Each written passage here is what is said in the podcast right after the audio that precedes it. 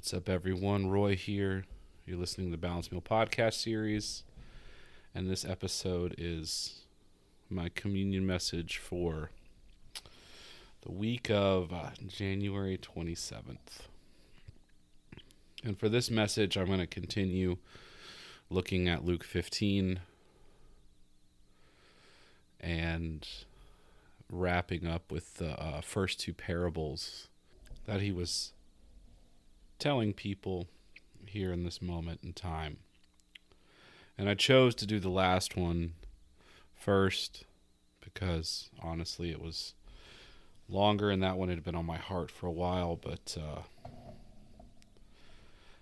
I don't know, I just uh, this this chapter in Luke 15 has just been kind of sitting with me for for a while now and the more that I read it, the more that I engage with it, the more that I read commentaries on this specific chapter in general, it's just kind of been a been mind blowing for me. So I'm going to share things that I've seen and how I've taken this now and my hopes for you all. So before I start, I want to you know have some silence to get us focused and settled in this space.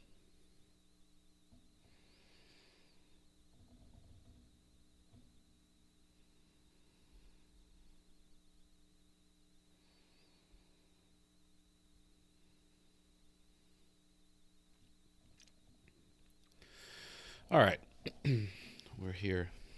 Um, first, I'm going to read these two parables. They're short. Um, I don't know if some of you listening are familiar with the Bible or not. But uh, anyway, I'm going to read these two. So the first parable is the parable of lost sheep, and it's Luke 15, 1 through 7. All the tax collectors and sinners were approaching to listen to him. And the Pharisees and scribes were complaining, This man welcomes sinners and eats with them. So he told them this parable What man among you, who has a hundred sheep and loses one of them does not leave the ninety nine in the open field and go after the lost one until he finds it. When he has found it, he joyfully puts it on his shoulders, and coming home, he calls his friends and neighbors together, saying to them, Rejoice with me, because I have found my lost sheep. I tell you, in the same way, there will be more joy in heaven over the one sinner that repents than over the ninety nine righteous people who don't need repentance.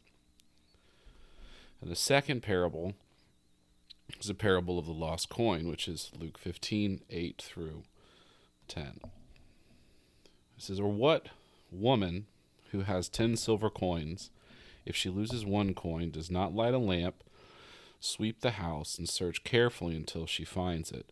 When she finds it, she calls her women, friends, and neighbors together, saying, Rejoice with me because I have found the silver coin I lost. I tell you in the same way, there is joy in the presence of God's angels over one sinner who repents. So there you have it. Two small parables about seemingly small things being lost and the reactions of losing those things. And then you have in the last parable the father with the lost son. Now, as I was going through this in the commentaries and just kind of like researching and engaging with it, something kind of has come up with this that I think is pretty cool. Now, sometimes we read this this chapter and we think that it's saying three parables. You, have lost sheep, lost coin, and the prodigal son. But when you really look at it, it's basically the same parable just told in three different parts.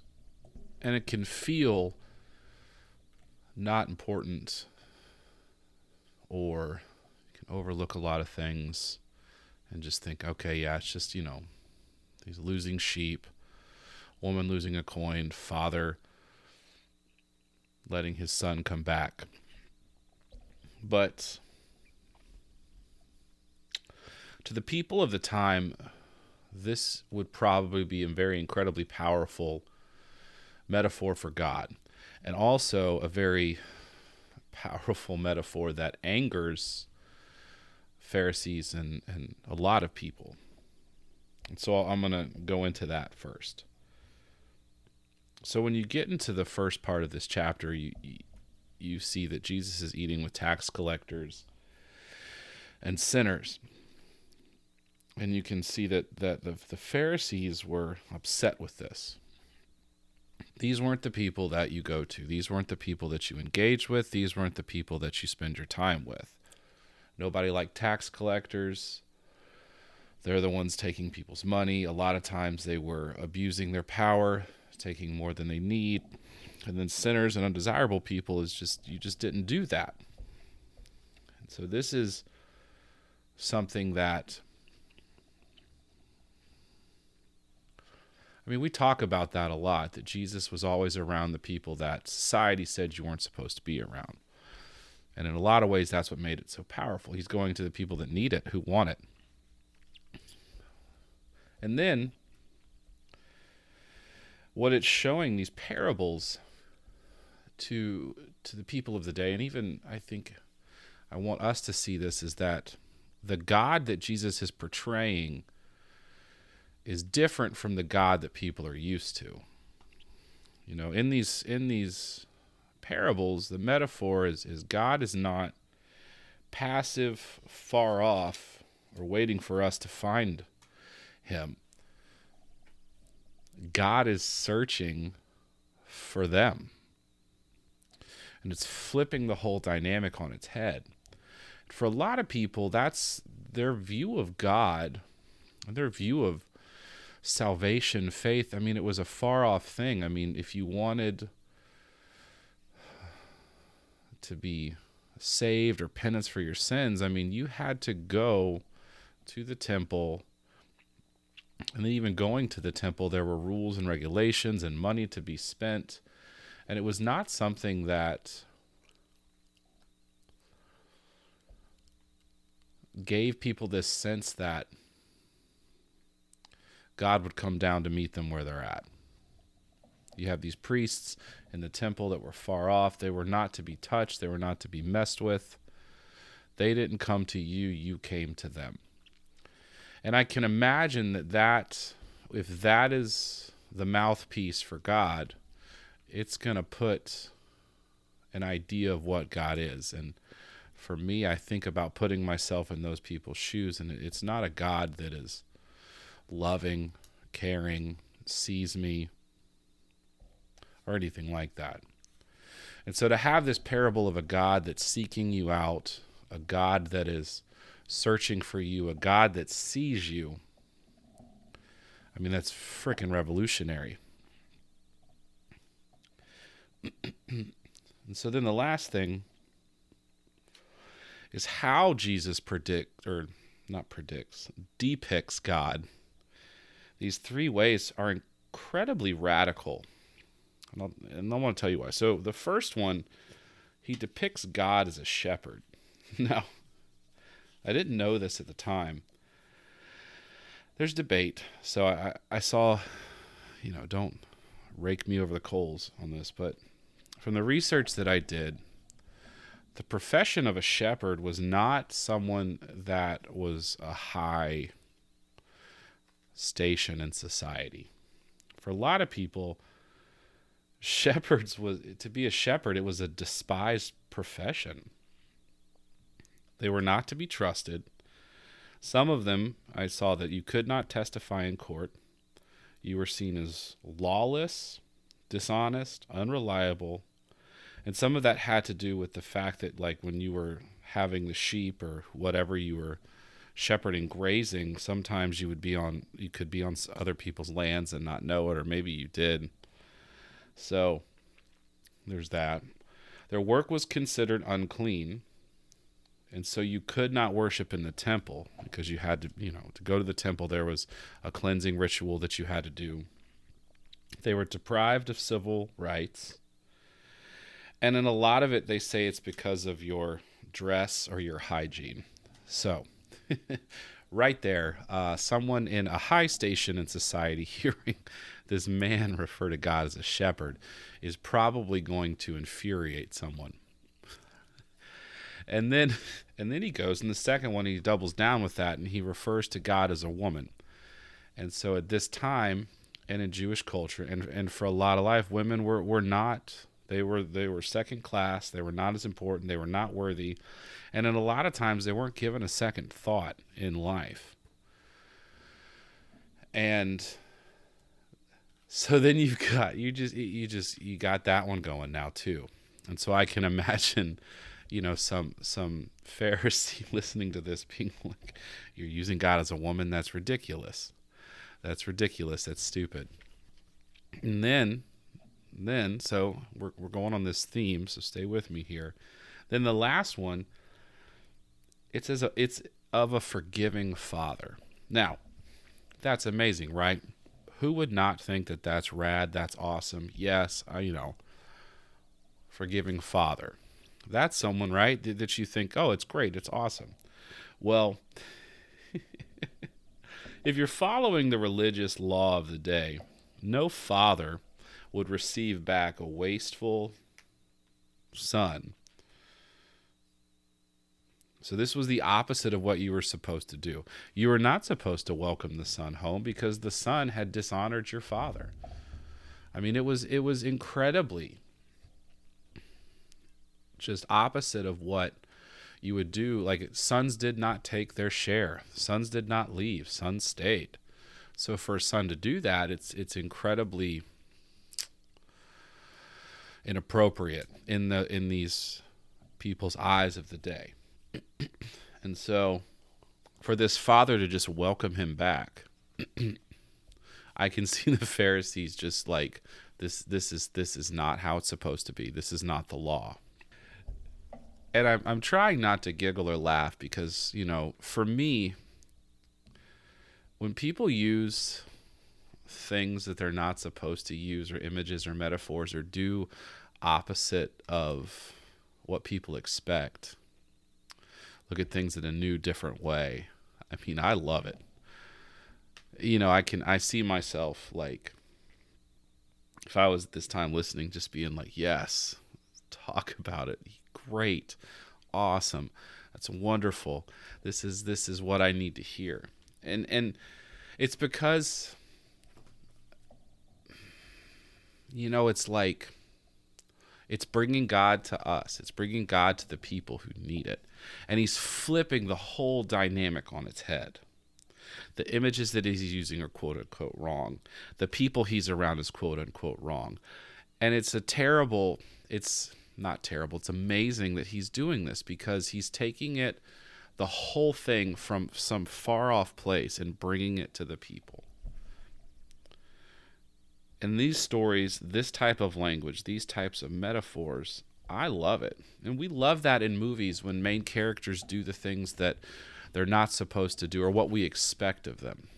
You know, I think of like The Lord of the Rings, the hero of the story is a small hobbit. You know? A small hobbit destroys the ring and saves everyone. It's unexpected in the person that was chosen for the task who gets to do it. It's the same thing with, I don't know, Harry Potter, right? He doesn't choose that scene in the in the first movie in the first book when uh, Draco comes up and he's like treating Ron a certain way because of his station and how Harry chooses Ron over Draco. Like that's incredibly powerful for us. It's a powerful image. You know, you think of nonviolence. A nonviolent act is more powerful because you're doing something that's unexpected. And so Jesus is showing that God loves and this deep love and, and it's it's pretty cool because there's this quote somewhere that I saw where it says love is the opposite of power. And so the Pharisees are probably hating this because in these stories he's taking the power away from them and giving it to the people. And that kind of message will always resonate. Will always be a message worthy of listening. And so that's why these parables are so powerful and for the time and the day. Now, what was it for me when I read and when I engage that makes it so powerful? You know, and as I read these, there's words that come up in my my my my heart.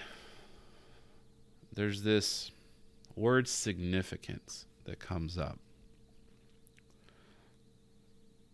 And that I matter. And significance is a word and something that I've really wanted to show my kid as we grow up, as he grows up, and as he grows, significance. And significance doesn't mean special. And saying someone matters doesn't mean that they're special. And I think what what he's showing is the significance of people. Now think of it, one sheep, is it one sheep special? Is, is that what he's saying? I don't think he's saying it's special, but the sheep is significant in the part that the sheep plays for the herd. The coin isn't isn't special; it's significant in the woman's what she needs, right? The son is a significant.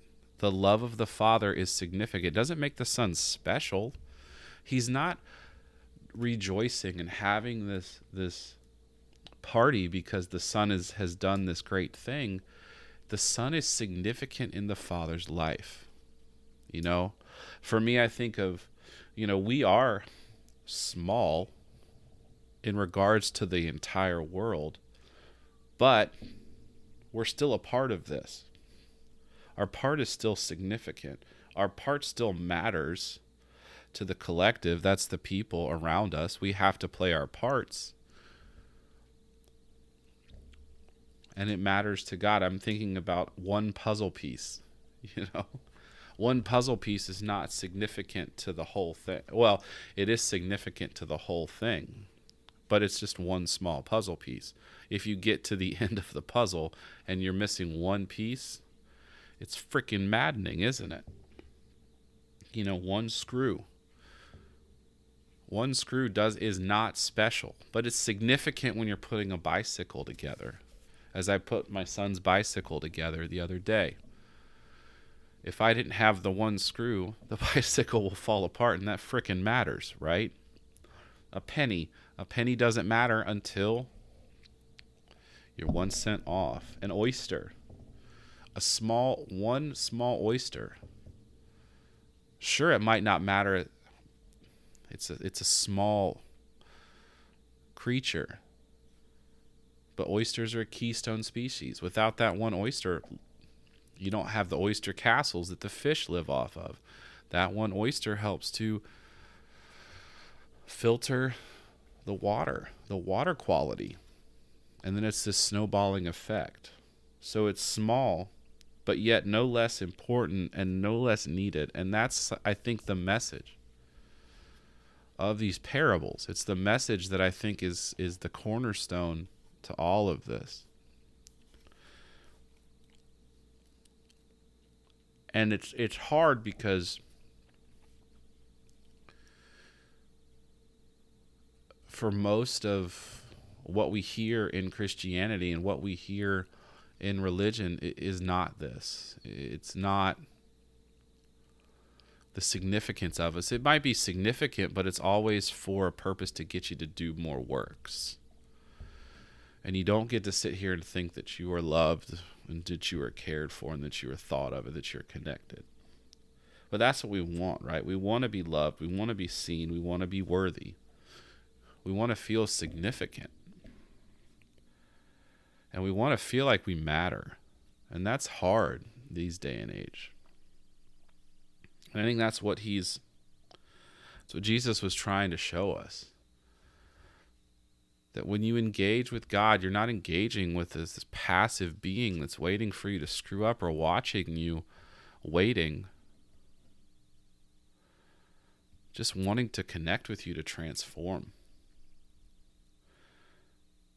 Wanting to see that there's a significance to who we are, what we can provide, our role in all of this. And we forget about it all the time. So that's why I love this passage. Because it's not about all these things, it's about you. It's about me. It's not my works. It's not where I came from. It's not how perfect I follow the rules, the regulations, the money, the prestige. It's just me, and it's just you. And so, my hope for you this week, when you engage, if you engage in this this chapter and these parables, that you can find some sort of significance to yourself through God, in God, through this. Thank you all for listening. I hope that your week is full of peace and joy. And if you're around here in Virginia Beach, maybe some warmth because it got really cold today. Thank you for listening. I'll end in a, some silence.